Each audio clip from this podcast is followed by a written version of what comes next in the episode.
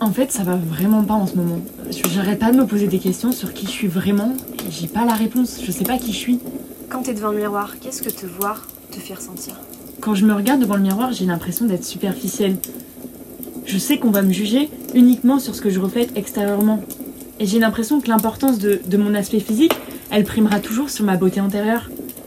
Paraître, ça va même être privilégié à être. J'ai tellement peur de me montrer telle que je suis et, j'ai peur de me montrer face à ma vraie nature. J'ai peur de ce que la société va penser. Elle nous impose tellement des critères que je vais tout faire pour m'élever à, à ceux-ci. Et une fois que j'y les atteindrai, je vais même me surestimer. Et toi, le regard des autres, qu'est-ce que ça produit chez toi? Ça peut provoquer un sentiment de honte, même quand je suis seule. Ça montre même l'influence du regard constant des autres sur la perception de soi. On se représente parce que euh, les autres sont susceptibles de penser de nous. C'est comme si en fait j'étais dépendante de l'opinion des autres, que je pouvais pas m'en affranchir, que j'étais dépendante de savoir ce que les gens penseraient de l'image que j'exposais. Je cherchais toujours à avoir une image euh, qui pourrait satisfaire la société. J'ai le sentiment de devoir maintenir une image qui n'est pas la mienne, qui ne devrait pas me rendre vul- vulnérable ou trop faible. Tout ce travail sur, sur son image est dû à la prise de conscience du regard permanent d'autrui. Et toi, tu penses que ça impacte tes relations amoureuses? C'est exactement à quoi je pensais. Selon moi, ça impacte tellement. Rien que le coup de foudre, il se réalise premièrement juste à un simple regard. Il a lieu lorsque l'individu concerné répond à des critères imposés par la société. Ça répond au cliché type de l'individu agréable à regarder. Et on se sent instinctivement attiré par celui-ci.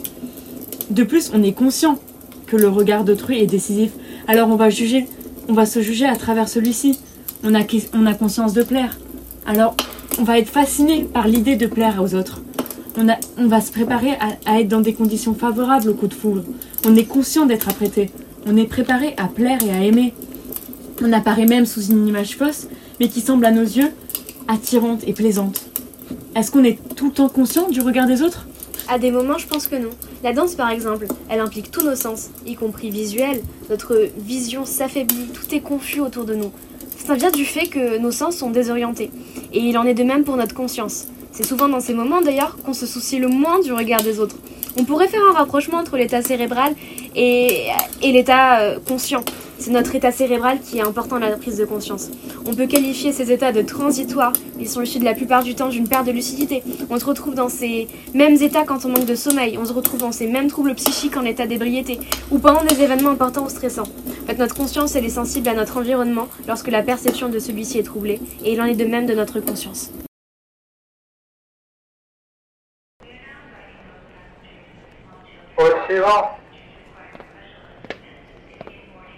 Bonjour. Bonjour, votre passeport, vos billets et votre passe sanitaire, s'il vous plaît. Tenez. Mais c'est pas vous sur la photo? Comment ça? Je vous assure que c'est moi. Et comment pouvez-vous me le prouver? Grâce à l'identité personnelle. Prenons par exemple Rembrandt. Entre 1625 et 1669, il a peint 80 autoportraits, tous différents. Sur le premier autoportrait, datant de 1629, Rembrandt est jeune, droit, déterminé. Le tableau est nommé Autoportrait jeune en guerrier. Il paraît motivé pour faire la guerre.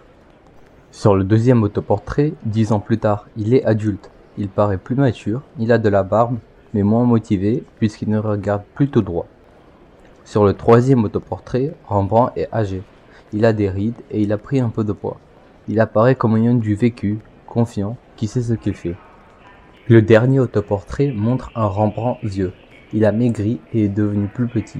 Ses cheveux sont désormais blancs, ses yeux à moitié renfermés, c'est l'année de sa mort. Son identité physique, professionnelle, probablement sociale et culturelle, au fil des années a évolué, même si son identité personnelle est restée la même puisque c'est toujours la même personne. En effet, cette identité personnelle permet au sujet de se considérer comme une seule et même personne à travers le temps. Elle existe grâce au travail de la mémoire, qui lui remémore l'instant de la création de l'autoportrait, mais aussi au travail de la conscience, qui permet la continuité de l'être dans le temps.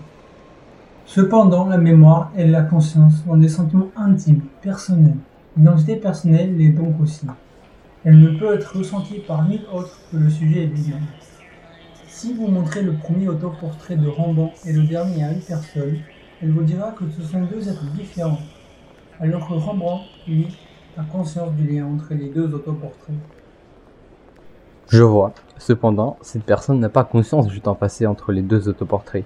Si vous lui montrez le jeune Rembrandt de 1629 et ce même Rembrandt 40 ans plus tard qui a vieilli, en lui annonçant la date des deux autoportraits, elle pourra probablement faire le lien entre les deux.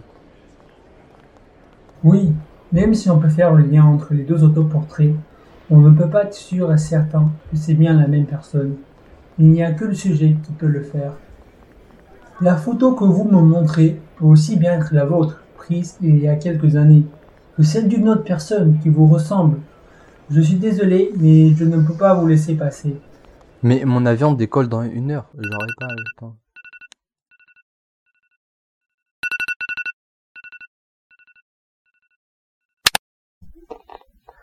Ah, c'était donc un rêve. J'étais pas conscient de ce qu'il se passait. Faudrait que j'aille refaire une photo pour mon passeport aujourd'hui.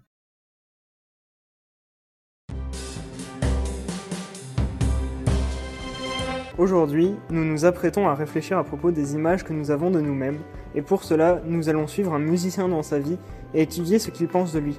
Mais chut Voilà qu'il arrive Hmm, je ne sais pas trop. Ce chapeau est peut-être de trop, ou alors c'est l'écharpe. Mais que vont penser les autres si j'en fais trop, ou même pas assez? L'observation de soi est une activité quotidienne, mais qui ne nous représente pas forcément car ce n'est qu'une image. Lorsque l'on s'observe dans un miroir, régulièrement on a la capacité de voir tous les moindres détails et défauts de son apparence. On a une envie de montrer la meilleure image, elle n'est que physique, superficielle. Notre personnage s'est observé tout du long, tout comme Narcisse dans la légende d'Écho et Narcisse, où il tombe amoureux de son propre reflet et reste des jours à se contempler et finit par dépérir. Après s'être rendu compte de son narcissisme, on peut se moquer de soi-même, se trouver ridicule. Dans ce cas, on fait usage d'autodérision. En continuant de s'observer dans son reflet, il comprit que l'image qu'il voit dans le miroir ne lui semble pas être la représentation de sa personnalité tout comme nous le démontre le tableau de Magritte, qui nous représente le reflet de l'homme de dos, ce qui symbolise le fait que lorsque l'on s'inspecte dans un miroir, on ne se regarde pas soi-même. Notre regard est donc semblable à celui d'une autre personne qui nous regarde. On se met donc dans la peau d'un inconnu et on s'observe tel qu'il nous observerait. L'image dans le miroir ne nous représente donc pas nous-mêmes. Voilà enfin arrivé, je suis parfaitement dans les temps. Il me semble que la salle de concert se trouve ici. Mais pourquoi personne n'est là? Mince, nous sommes le 4, le concert a lieu demain. Comment ai-je pu me tromper à ce point-là? Je me sens tellement ridicule. Je vais devoir retourner bredouille chez moi. Que j'ai honte Notre ami est seul, pourtant il ressent une grande honte. Personne n'a été témoin de son erreur. Ici, il se sent seul, mais il n'est pas vraiment isolé socialement. La honte est un mélange d'émotions simples telles que la peur, la colère, la tristesse, et de sentiments comme l'impuissance, la rage retenue, le désespoir triste, vide. Jean-Paul Sartre, dans La honte et le néant, explique que la honte est une illustration de ce que notre rapport à autrui peut être dans certaines circonstances. C'est la honte de soi, mais devant une autre conscience. J'ai honte de ce que je suis. La honte réalise donc une relation intime de moi avec moi. J'ai découvert par la honte un aspect de mon être. Cependant, le regard de l'autre a pu aussi affecter sa façon de se voir.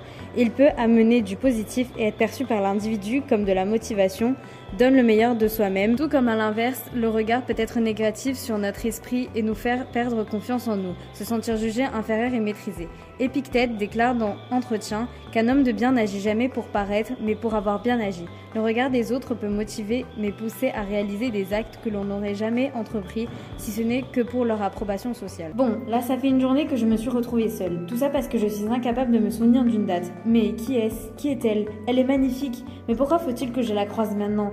Est-ce que je devrais risquer d'être en retard et aller lui parler? Lorsque l'on est fasciné par quelque chose, on va très rarement chercher à comprendre la raison de cette fascination et encore moins tenter de la remettre en cause. Comme l'a dit Sigmund Freud dans son livre Das Unbehagen in der Kultur, la conscience est la conséquence du renoncement aux pulsions. Ainsi, selon Freud, la conscience serait le fait de ne pas se laisser emporter par ses pulsions, par son instinct, et par conséquent le fait de réfléchir avant d'agir. Mieux vaut réfléchir avant d'agir que de, regretter après avoir agi, a dit Démocrite d'Adbert, un philosophe grec. On peut donc tirer de ces deux philosophes que le fait de se laisser guider par ses pulsions, c'est agir en inconscient, chose qui peut amener à des conséquences regrettables. Nous sommes face au phénomène dit du coup de foudre, c'est-à-dire le fait de tomber amoureux de quelqu'un dès le premier regard. Il s'agit donc d'un amour impulsif qui est dirigé par l'inconscient. Il s'agit donc d'un exemple d'abolition de la conscience. En effet, lors d'un simple regard qui permet de tomber amoureux, la conscience est totalement hors de l'équation. Cette dernière peut donc être abolie dans certaines circonstances, comme par exemple lors du coup de foudre. L'image de soi est la représentation mentale qu'un individu se fait de lui-même, décrivant sa personnalité physique et surtout psychologique. Elle peut être altérée occasionnellement en fonction de notre conscience ou au contraire de notre inconscience.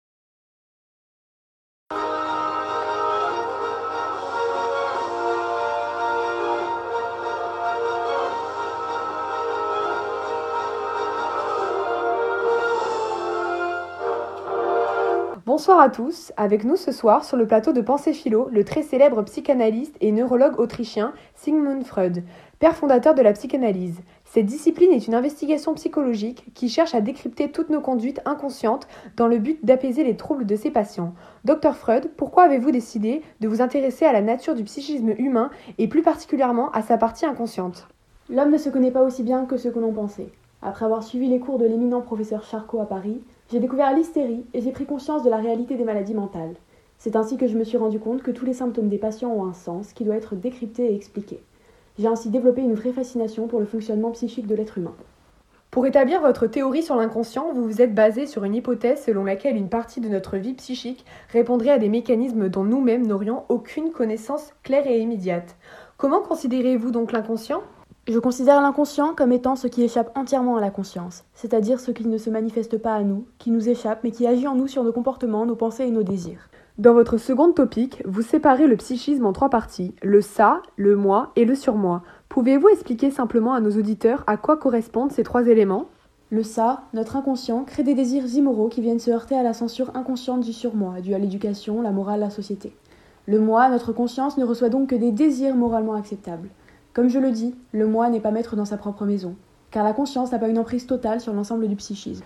Vous avez été associé au docteur Breuer pendant un temps. Sa méthode cathartique visant à faire ressentir et revivre au patient les sentiments enfouis ou réprimés de son passé, provoquant ainsi une atténuation ou une disparition de ses symptômes, a été selon vous primordiale dans le processus de création de la psychanalyse.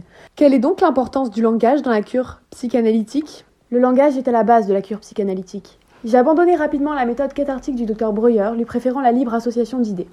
En utilisant la remémoration par la parole, le patient effectue sur lui-même un travail et prend ainsi conscience de la dimension inconsciente de sa personnalité.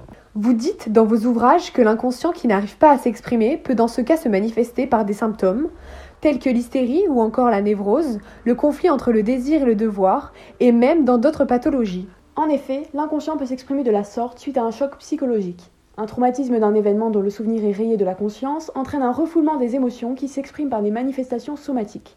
L'inconscient peut aussi s'exprimer par les rêves qui ont un sens pour le sujet à lui-même. Ce sont des idées s'échappant de l'inconscient sous une autre forme. Pour moi, le rêve est la voie royale qui mène à l'inconscient. Pouvez-vous, pour finir, nous parler brièvement du complexe d'Oedipe? Le complexe d'Oedipe est une fixation de l'enfant sur le parent du sexe opposé. Le parent du même sexe devient donc son rival. Ce double désir interdit entraîne une honte, un sentiment de culpabilité chez l'individu.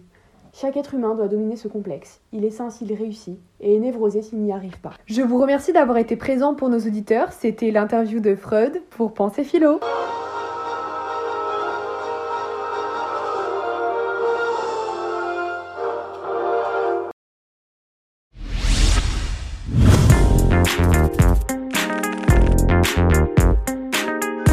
Bonjour à tous, chers auditeurs. Vous êtes bien sur Philo Radio et aujourd'hui, nous allons assister à un échange philosophique entre nos deux invités, Loïs Ciocci, professeur de philosophie, et Lucie Bourdeau, psychologue.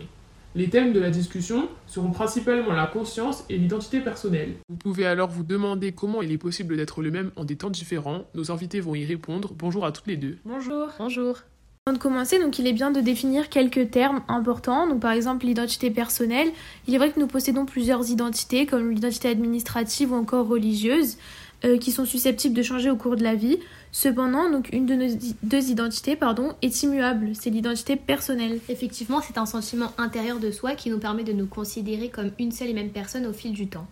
Et je pense que du coup, vous pouvez vous demander euh, quels sont les éléments qui font de nous une personne unique. Et pour y répondre et pour vous éclairer, on va s'appuyer sur quatre autoportraits euh, de Rembrandt, qui est un peintre néerlandais euh, pendant la période baroque.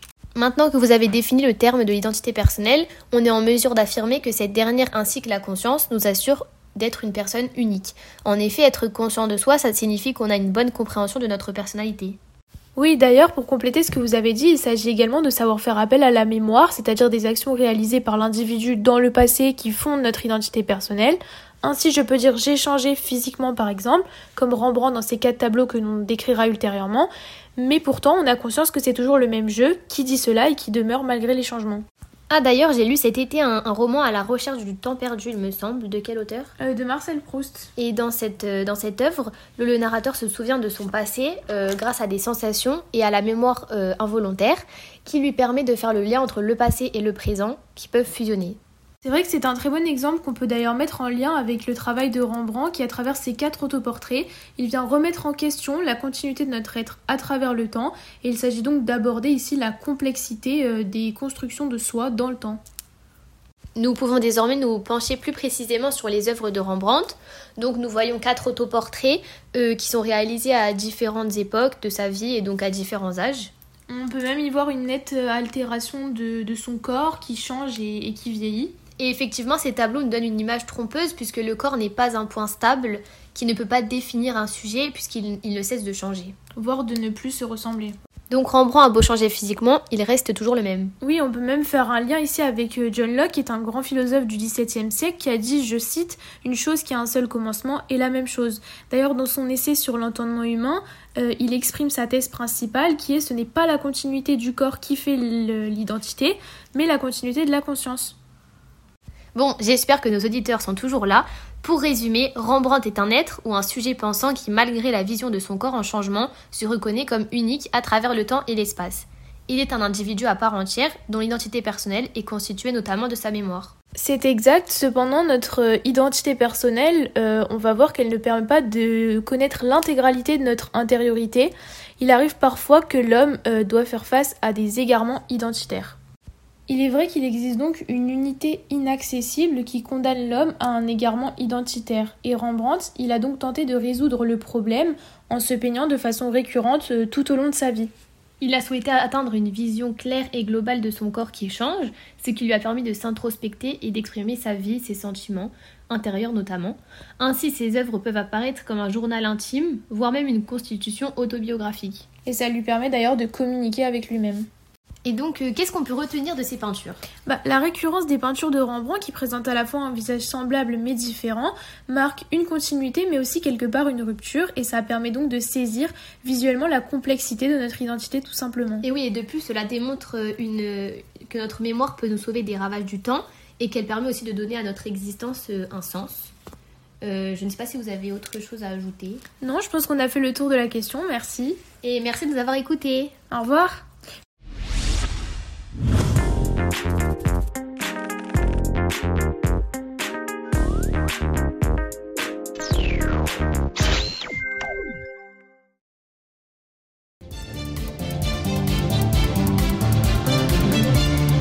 Chers auditeurs, je suis Johanna Buisson et bienvenue dans notre émission. Le sujet d'aujourd'hui est l'éthique du care. Nous en parlons avec notre invité, le médecin Camille Bruyère. Camille Bruyère, bonjour. Bonjour. Le care est un terme anglais que l'on peut traduire par prendre soin, qui relève de l'attention, des soucis des autres. C'est un courant de la philosophie morale contemporaine fondé par Carol Gilligan qui se rattache au féminisme. Le care renvoie à l'intention de faire du bien à autrui et se caractérise notamment par la recherche de protéger, de répondre concrètement aux besoins des autres. Il renvoie aussi à la surveillance nécessaire à l'exercice de responsabilité. L'éthique du care place au cœur de sa réflexion l'effet de nos choix et actions au quotidien. Cette notion a été remise au jour avec la pandémie du Covid-19. Ce qui nous amène à nous demander comment l'éthique du care se démocratise après la crise du Covid-19. Nous verrons ensemble dans une première partie la dimension philosophique, politique et éducative de cette éthique, puis dans une seconde partie ce que le care est aujourd'hui et durant la pandémie. Tout d'abord, le care est né dans les années 80. Carole Gilligan s'intéresse à tous ceux qui sont vulnérables. Elle dit que nous sommes tous vulnérables, que la vulnérabilité fonde l'éthique du care.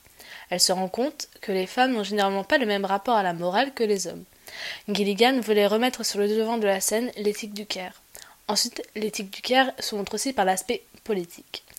Pour Johan Tronto, il faut démocratiser le care et élargir la prise de conscience de son importance, car on en tire du bénéfice lorsqu'il est accompli par le plus grand nombre possible. En France, par exemple, la démocratie invite à l'égalité de l'accès aux soins pour la population.